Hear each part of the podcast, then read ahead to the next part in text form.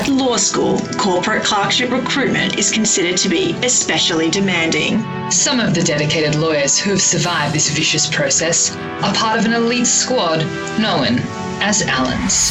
These are their stories.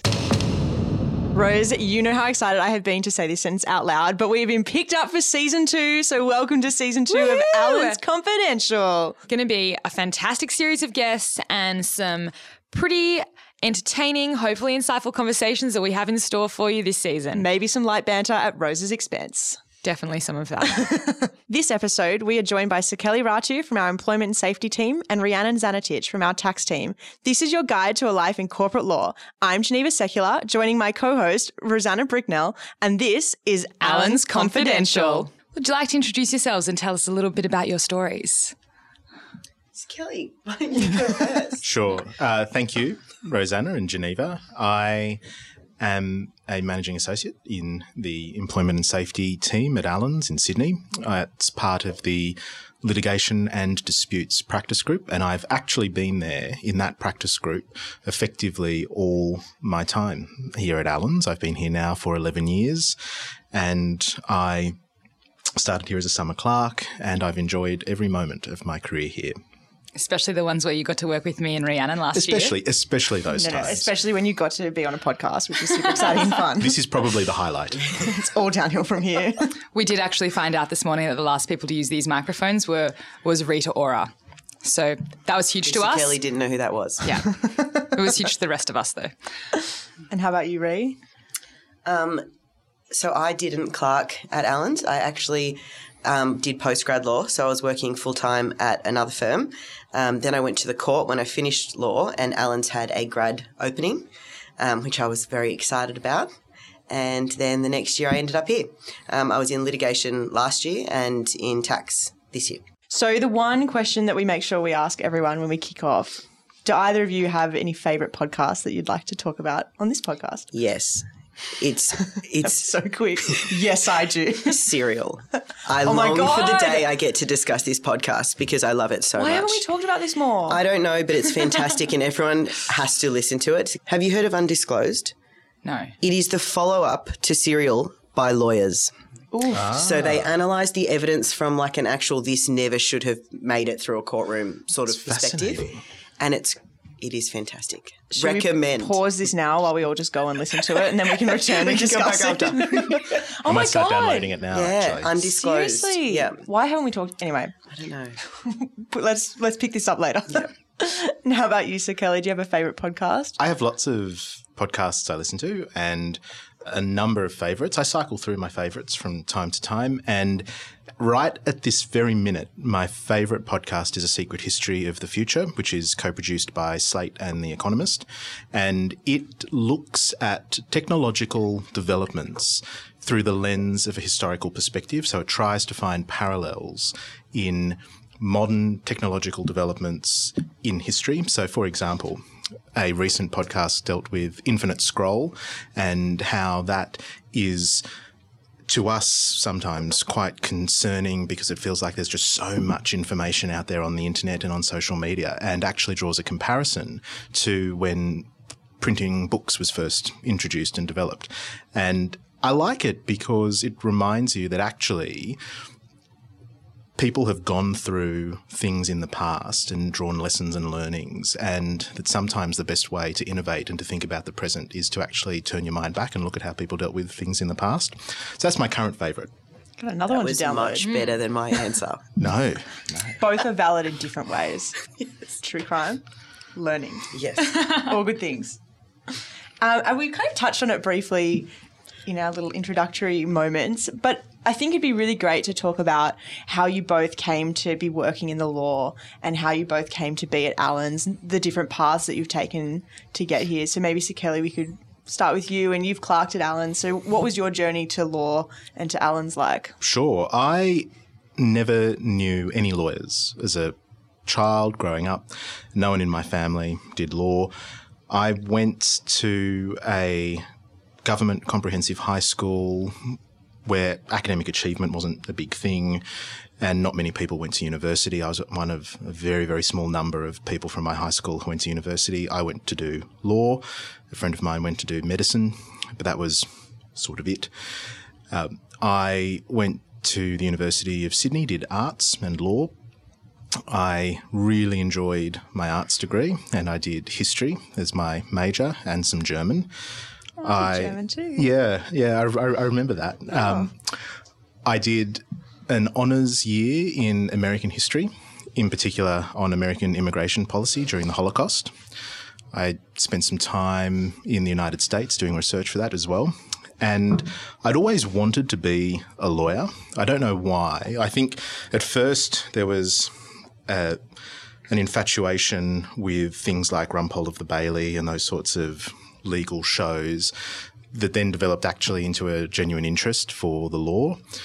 And I always had that as an ultimate goal. I flirted very temporarily with the idea of becoming a history academic, but then abandoned that idea fairly quickly when I realized that actually you you can get a lot of the same enjoyment out of the law. And I was in fourth year at the law school and came round to clerkship time, and that was my first time seeing inside firms. And I saw a number of firms during that process, interviewed at a lot of places, and Allen's just always resonated very well with me. Everyone I met here, I enjoyed the number of partners that I got to meet. I really enjoyed the people who interviewed me. I thought were a very interesting mix, a great diversity of people. And so I decided to come here as a clerk and I've never looked back. Great. How about you, Ray? Mine is probably less conventional. I left school and wanted to be a film producer. I mean, So I- hey, what's wrong with it? we looking into a on that? burgeoning, burgeoning media career? Because ultimately, I mean, you're here now. I am. What if Allens Confidential then morphed into a film production as well? Well, I did then go into journalism, so this is somewhere in between the two. yeah. I was destined. Okay, to let's be keep that up here. Possible Yeah. movie Possible sequel movie. to podcast. Yes. I, you know, aim higher, Netflix deal. I'm, I have actually looked up before, like, how do you get scripts signed with Netflix? you need an agent. It's the whole thing. Oh. But please go on. well, so I started. I did a year of an um, digital sort of design degree, which I did not enjoy. I then moved into journalism. Um, and I loved that. I loved the study of that, I should say.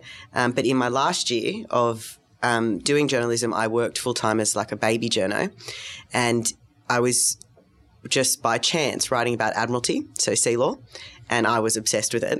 And my editor found that really strange, and and I, I knew there was something wrong. I was like, this is far more interesting to me than my actual my actual job. Um, and then I started doing media law as part of my comms degree, which was at the same time also strange. I was like, okay. This, there's definitely something going on here. I love this. Got to the end of media law, um, applied for the JD, um, and then again by chance, I had to go along with my editor to interview Justice Rares of the Federal Court about Admiralty. And I was in his chambers and just went, well, well yeah, Yeah, this, is, it. This is it. I mean, not I'm going to be a judge, but this is this is They didn't rule it this out. is it. Yeah, and um, that, I think that week I got accepted and I started law the very next year. Um, but I was living out of home, so I worked full time in law firms as legal support for a couple of years, and then paralegaled full time for a few years. Um, and then, so that was a bit rough. And then finished law school, went to the court, and then ended up here. So, Great. Yeah, I different. love that. You were just like, oh, sea law is really cool. Sea law Yeah. is great. So now I'm it going to actually is study really a whole law fascinating. degree. well, then media law. The Oh, the media law double, was yeah. the yeah, Yeah. That was okay. I've loved it in two areas now. The gateway it's the law. process. I think it's the it was the thinking process that I loved, and then obviously you learn a lot more as you actually study it. But it was the the nature of what you do in it that I went okay wrong. I'm in the wrong job. Did media law, was that a lot of defamation as Yeah. well as ownership stuff? Pretty much largely defamation, just from the journalist perspective. Like what Just- not to do. Yeah, knowing how to deal with these issues as a non-lawyer. Yeah. So it was a great intro for me into what it would be like to actually be a lawyer without being one. I think this is a good segue. Well, for a confession, when when Rose and I were thinking Best about way that this a sentence can episode, possibly ever start. and um, you two as guests, we kind of thought, oh, this would be a really good like law nerds episode because and uh, it sounds mean, but I think when I explain it, it's not as mean. Um, you know, because you're two people here at Allens who particularly you, you love the law and the process of learning and thinking in those kind of frames. And so I think it would be really great to talk about, you know, what do you love about being a lawyer and why is it that you want to work at a law firm rather than doing something else like working as a, a history professor or something like that? I love a lot of things about being a lawyer, about being a solicitor in particular. One of them is that you engage with lots of different intricate problems all the time.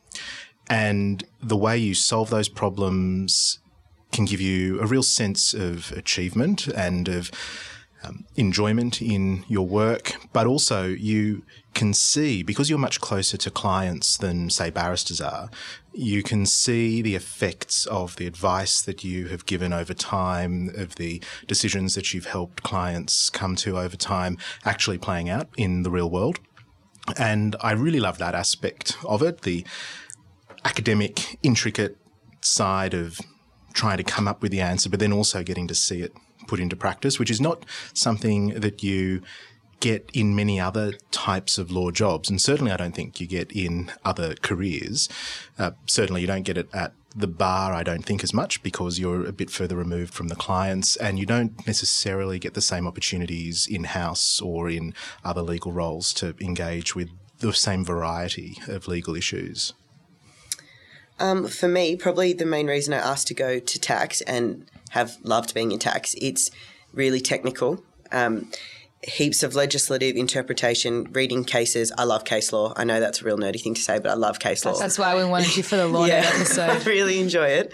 Um, that's because that's what I loved about law school. So I think to me, working in a litigious role or, or in tax most emulates that experience for me was at uni what i liked was actually engaging with why did that decision come about i find that thought process fascinating and their incredible ability to sort of distill those things. I enjoy that. And that in my what i've seen so far that's what i feel i do in these roles more so than maybe more commercial focused roles. I feel like i've really been on the law here which as a big law nerd is what i like. Um, in, in tax and in, in tax and litigation, I found that, that that closeness to that technical skill I've been able to use here, which I, I mean, I suspect is not necessarily always the case in other roles, which might have other focuses or more project management or something else. But I found here I've really been able to well, particularly given that. that. by nature of our role in a firm like this, the only problems that really come to us are the problems that our clients can't solve with their huge teams of in-house staff because exactly. they are exactly right. so large and need the manpower, or they're just really complicated. That's right. It's really satisfying to tackle those sorts of things. Yeah, that's right. Really and interesting. You sit down for an afternoon, you uh, crack open a law report, or if you're modern, you look at it on the computer, I suppose. and you read you you you read through and really sit down and, and think about what's actually going on here and what does the law say? What does it mean? Where's the scope for ambiguity? What does that ambiguity mean? Uh, and also the, the forecasting aspect of our role, trying to think about what's going to happen in the future. If, if a matter like this comes before the courts, how are they likely to interpret this provision of the legislation that hasn't been looked at before? Or if there's a change in government at the federal level, what's the new government likely to do with this particular bit of legislation? It's, it's great. If you think back to when you started at the very beginning of your legal career, what advice do you wish that you would have received then? And would you mind sharing it with us, please? I was very fortunate because I had lots of people here at Allens giving advice. It's something that I've always valued that you can get advice from lots of different people here at Allens partners, senior lawyers, um, non lawyers. But if there's one thing that no one really spoke to me about much, or if they did, I didn't pay attention to it, which is probably more likely. And therefore, something that I would say to people and encourage them to actually listen to is not to close your mind to other areas of practice that you might not be immediately interested in. So when I came to the firm, I wanted to do disputes, I wanted to do litigation, and I made all these decisions to try and make sure that that's what I did. So I rotated in the commercial litigation group. I then managed to rotate in our insurance group that we had at the time, which did essentially just litigation. And I thought that was fantastic that I was being really clever and I had managed to do what I wanted to do. And it's only over time that I've actually appreciated that other practice areas that I had absolutely no interest in do provide lots of really important skills that you can't get in a litigation practice. And so I really recommend that people, even if they're intent on doing disputes or litigation, becoming a barrister, whatever, think about doing some time in a transactional practice doing some time in a non disputes focused practice because you become a better lawyer, I think? Um, mine would probably be, um, given that I took a bit of a weird path to law, um, if you're not yet sure exactly what you want to do, um, do try and pay attention to your interests or what you like doing that isn't under the umbrella of being a lawyer, because I think that can really guide how much you enjoy a job. So, I mean, just as a simple one, if you love drafting or if you love writing and you love words, then there's probably going to be some aspect of advice work that you like, but just a bit more broadly, if you, there are things that you enjoy, for example, if you really love engaging with people and that client side, it might be that you enjoy or bigger teamwork or there might be indicators of things you're enjoying outside the law that make your job more enjoyable. And I obviously followed that with my obsession with reading cases and drafting and the technical stuff is why I asked to be in tax. And I think that that proved it. And I followed that just because of what I liked doing more than what people said about tax, because people said tax is boring. And that's not what I found because it was based on more just what I liked doing. So I think that can help guide people if they're a bit unsure what the practice groups involve or what roles actually mean because you don't really know from the outside. Yeah, great advice. Do you have any examples of cases you've worked on over the course of your career that you've had those thoughts and watched it play out that you can share with our listeners today? Well, one aspect of my role is often advising on the termination of employees. So a client will come to us, and I have in mind one particular matter where a client came to us with the scenario. They discovered what had happened and what a person had done. And they wanted to know, well, looking at this senior executive's contract, looking at the applicable law, can we dismiss him for what he's done? And we had to sit down and consider quite a complicated contract and reach a view on that and advise the client. And the client acted on it. And we got to see how that then played out. The way that played out was that the senior executive brought a claim in the district court against the client. So we had to defend that. And ultimately, our interpretation of the contract was subjected to consideration by the Court of Appeal in New South Wales. So we got to see our advice effectively being considered, or the outcome of our advice being considered by the New South Wales Court of Appeal, which ultimately agreed with the conclusion that we had reached, which was quite gratifying. But it was this wonderful process of seeing the facts interplay with the contract and our view and what the law meant over the course of a couple of years. And that was really interesting as a I was started off as a relatively junior lawyer. I finished it as a more senior lawyer and seeing that play out was a lot of fun that's a really exciting story. I was like, oh my God, what was the ending? What did they decide? Yeah, did well, we give good advice in the first did. instance? We did give good advice, and that case has now actually recently been cited as one of the key legal developments in employment contract law over the last year or so by the latest edition of the Modern Contract of Employment textbook. So it was it was really interesting. But the upshot of it is don't get blind drunk at work events, basically. good, good advice. Good advice. I'll take that Noted. with you moving forward. yeah. What about you? Have you worked on anything that particularly tickled your fancy over the last couple of years? Um, something I've really enjoyed in the past year has been working on, um, well, more than one, but primarily one really large tax dispute. Um, kind of going from what I said earlier, the reason I love, I mean, I love disputes anyway, but particularly tax disputes, they're again really technical. Um, the legal arguments are very involved. Um, there's three different cases being put against our client um, that are getting answered almost by different teams. So there's just a lot of complexity and a lot of layers. Um, and in this year, I've actually been able to um, have a bit of ownership on one area of, of the evidence that is quite technical. And I've loved that because that's what, because Lorna, yeah. yeah. Yeah, hence I love Serial, but also what I love is the very technical legal podcast that sits behind Serial. That's right. Yes. Absolutely.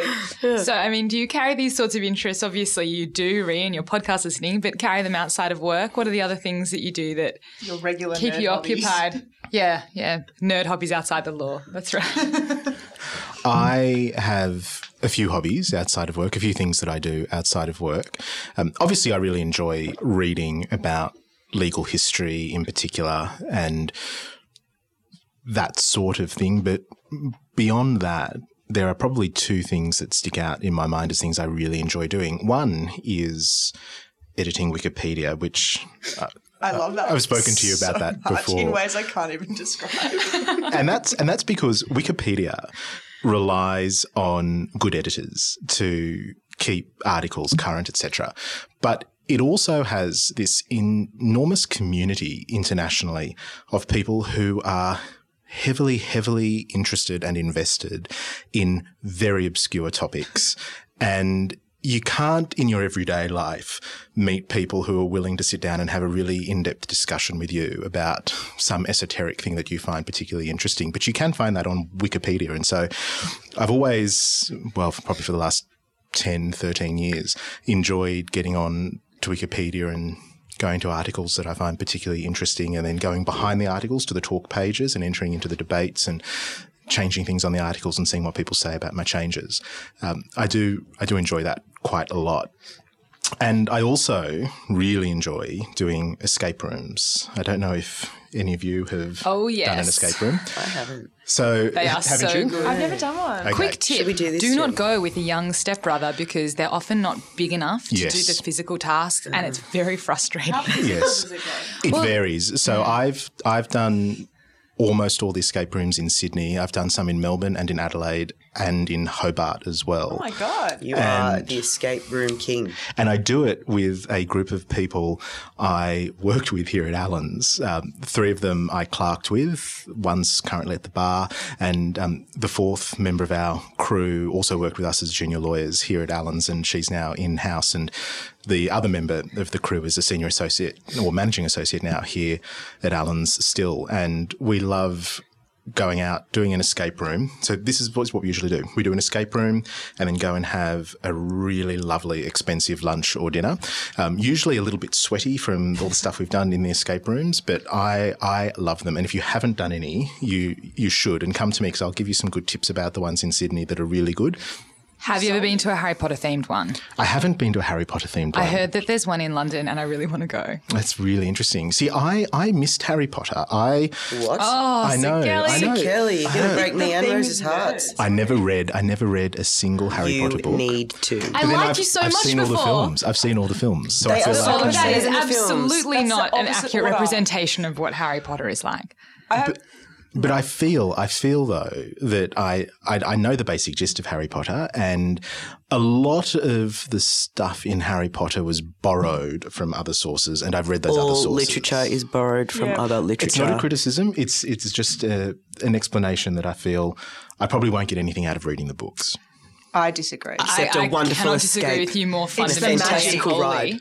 It's the magic that will be in your magic. heart. You see, I was a Narnia kid, so You know, all legal Oh, yeah, reasoning is borrowed from other sources, Sir Kelly. I Everything's mean, borrowed from everywhere. That's and and and and it's not a criticism. It's just um, an observation that I feel like I won't gain anything from reading reading Harry Potter. Can I quickly though ask two follow up questions? Yes, of course. One related to Wikipedia and one related to escape rooms. Yes, In terms of escape rooms, how successful is the crew? very successful. Yeah. we started off not being very successful, and then we basically we we learnt the grammar of an escape room, and we learnt what to pick up on and how to work as a unit, um, which is why we tend to do much better when all four of us are together and we don't have new people coming in because new people ruin our mojo, but very successful. So, like, you can't sit with us, mean girl style.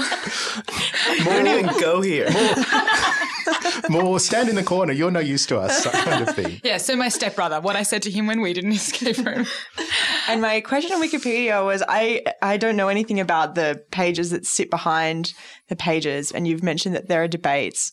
How lively and or heated do those debates get? Very lively and very heated, particularly on anything that has any connection with politics or issues that have a vaguely political bent, but also too things like the science pages. People will debate about how a scientific concept should be best explained on Wikipedia, what the templates should look like on Wikipedia articles. So, for instance, um, most articles will have a little grayed out template that sits on the side with a brief summary of some key facts. And there's a lot of debate about what key facts should be included, because if you include something as a key fact, you're privileging that fact over other information about the person or the event. Yeah. It's Now I fascinating. really want So to go and have a look at the Allen's Wikipedia page. Yeah. Mate, we, we can do that after this. And how about you, Ree? I, I Should get an actually know confidential one. we could. We can't make it. That's a bit self-absorbed. Wikipedia won't let you make it Oh, Good. about yourself. That's fine. Other people can make it. Our fans. I'm gonna make it. My mum. yeah. I mean, you're you're active on Wikipedia, right, Sakeli? Yeah, he knows people. I know people. Leave it with me. Leave it with me. Um, Ree, you have a super interesting, fun outside work nerd hobby, and I would love for you to talk about it. Which I should note, particularly, I think enables you to have a critical view of Sakeli's refusal to read Harry Potter. Yes. Yes, it does. I am writing a historical fantasy trilogy. wow, nerd. but um, th- th- that is why um, I probably am more passionate about the Harry Potter series, although I love them. It's more from having actually attempted to do something like it, and it is so difficult. And this is someone who has done a law degree, it's harder. It's there's no structure, there's nothing you follow, there's no one telling you how to do things. It's your imagination and bringing together like a gazillion different thoughts. History, it's history based, and she pulls heaps from history and myth and all these different ideas of things. The names of everything come Yeah. from all these weird places. And that is so difficult to pull and then actually construct in your head a narrative over that many stories. Mine's three and it's enough. Hers is seven. So I, I appreciate it more from the craft perspective. More, I can see why people don't like wizards. If you're not into wizards and fantasy, it's going to go over people's heads. But the craft, Yeah, I think she did a brilliant job. Yeah. Um, so yeah, that's how's that going? I love J.K. Rowling. And this is not what you asked me, but just add this Please. in. If I could have a guest at dinner, it would be her because I would just want to pick her brain as to how she Absolutely. did this. Or other other key guests for me, Roald Dahl. Wouldn't that be amazing? Mm. Yeah. I loved Roald Dahl. Yeah.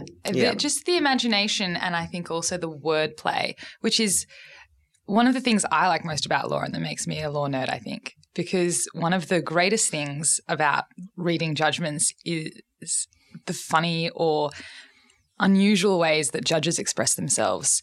Justice Perram of the Federal Court is one of my favorites for that. Um, there's a particularly great judgment he published earlier this year, uh, Aldi Foods and Moroccanoil, in which I think he described the borderline tr- trademark infringement of Aldi Foods' version of the Moroccan argan oil hair products as um, as intruding into a picture of entrepreneurial triumph. I thought that was fantastic. Maybe you'll be on the bench one day, Rose. I mean, it seems like a lot of work to get there. It is, but imagine the sassy judgments that you could put out. I would love to read your judgments. Well, thank you. That is one of the nicest compliments I think I've ever been paid. Oh, and now you can listen to it again and again. This will be my favorite episode. Thanks very much for your time today and sharing your stories with us, and hopefully with the listeners. We um, really hope that we have. Or at least the listener. I'm sure there's one. Yeah, I mean, look, yeah, it's my grandma. and She has a lot of feedback. His family. You might know my whole family, really. Hi, everyone. to be honest, my family's actually gotten a bit sick of it, and I don't think they listen anymore. Thanks, everyone, for tuning in. We hope you've enjoyed this episode as much as we have. And don't forget to rate, review, and subscribe.